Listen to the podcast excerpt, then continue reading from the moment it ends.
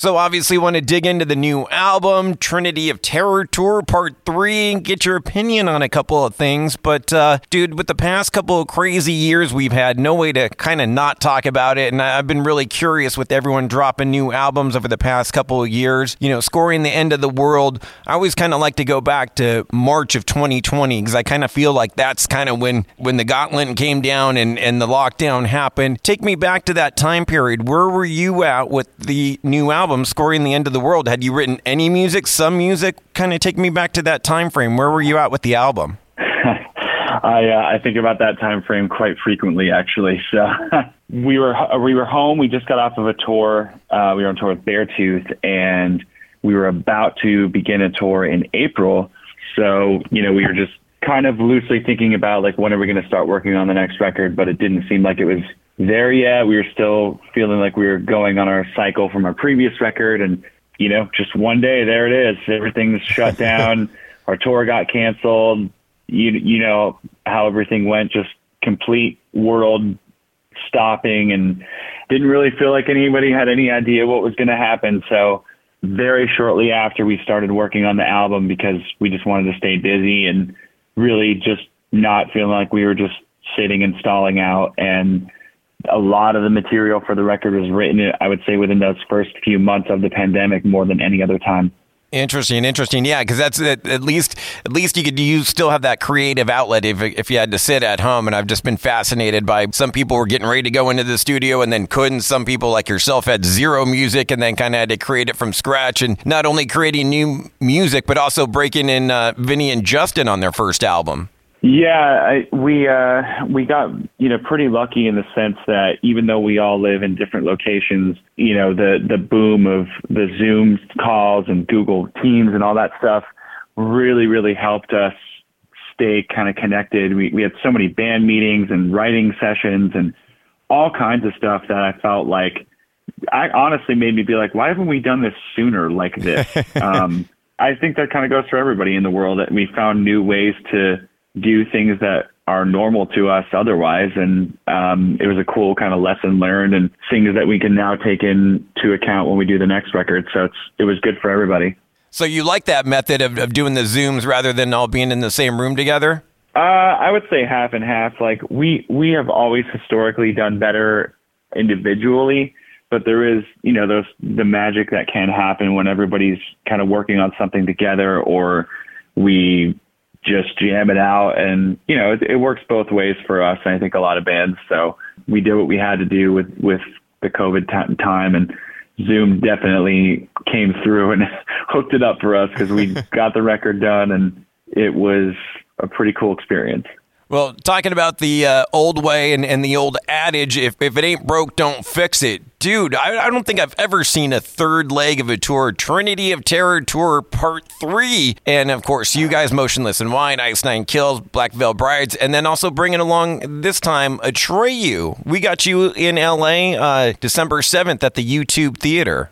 Yeah, man, it's uh, that's going to be a pretty epic show. We have never been able to really do a tour before where we felt like we were hitting every city, like major and minor city in the country.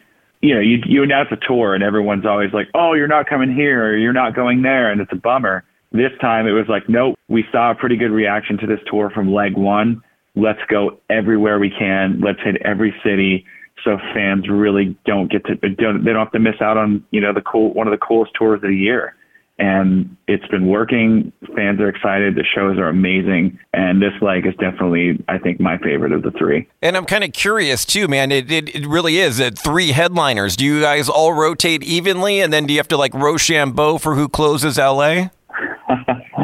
uh, yeah, we all rotate kind of like everybody. Everybody at the beginning said like, "Hey, here's the ones that we would like to headline. Here's the ones that we would like to headline," and it all worked out actually pretty well. Like there wasn't a lot of like, ah, we wanted this one too. It's, I think all all the bands are just so willing to compromise and make it work and not really care about like the ego of who headlines here. It's it's just like let's go out there and give the fans the show and wherever we play that night is where we play. Who cares? Yeah, it's a great value. I mean, you get to see three and then uh, adding on Atreyu, really four headlining bands in an evening. And I imagine Atreyu, old friends, you've toured with them in the past, but I imagine kind of a band you grew up on too.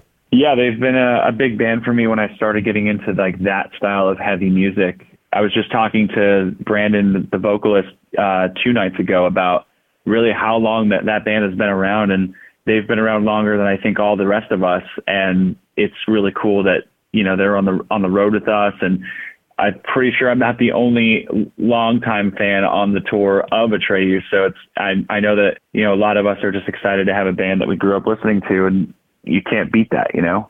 Yeah, yeah. I think they started in like '99 or something. I was going to ask you, do you have a favorite Atreyu tune, or what's the one that comes to mind?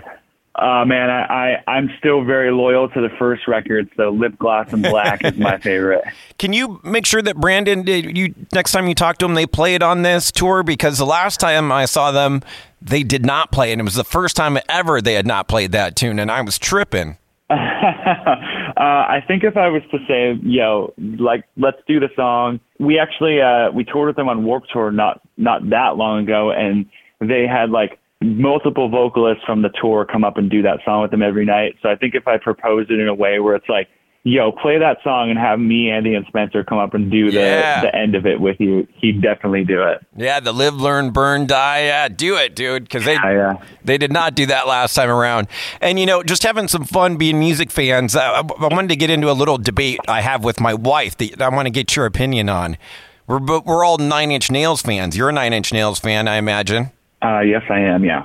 I so, would love to work with Trent someday in my life. So the debate is pretty simple. It's really album one versus album two, the Pretty Hate Machine versus the Downward Spiral. If you had to pick one, what would be your numero uno out of those two? Oh, man, um, I feel like I want to say Downward Spiral just because you know Closer is such an iconic song. Mm-hmm. I don't know. It's tough. I it's interesting for me with them because I feel like the band has gone in so many phases. I I look at each record as sort of a different band in a weird way. Like yeah. Pretty Hate Machine having had like a whole is is really tough to beat, but Closer was like that I don't know, that song for me when I got into them.